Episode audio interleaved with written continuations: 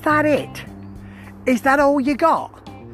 MLW Draft has to do something every week, as I said last week, and they're really struggling. What have we got this week? Sweepings off the floor? Yeah, go on, announce that, Alicia. First of all, some sad news. I have to tell you that Violence Unlimited or Violence or Forever or whatever they're called are back.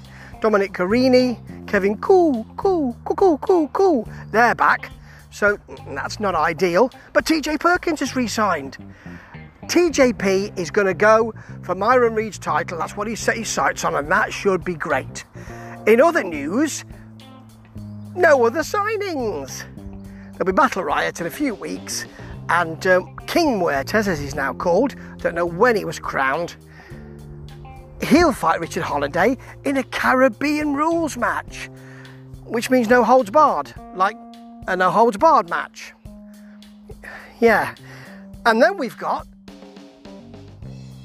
nothing else. So, um, it's not ideal.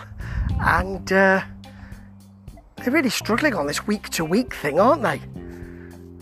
I really, really worry about what they're going to give us next week.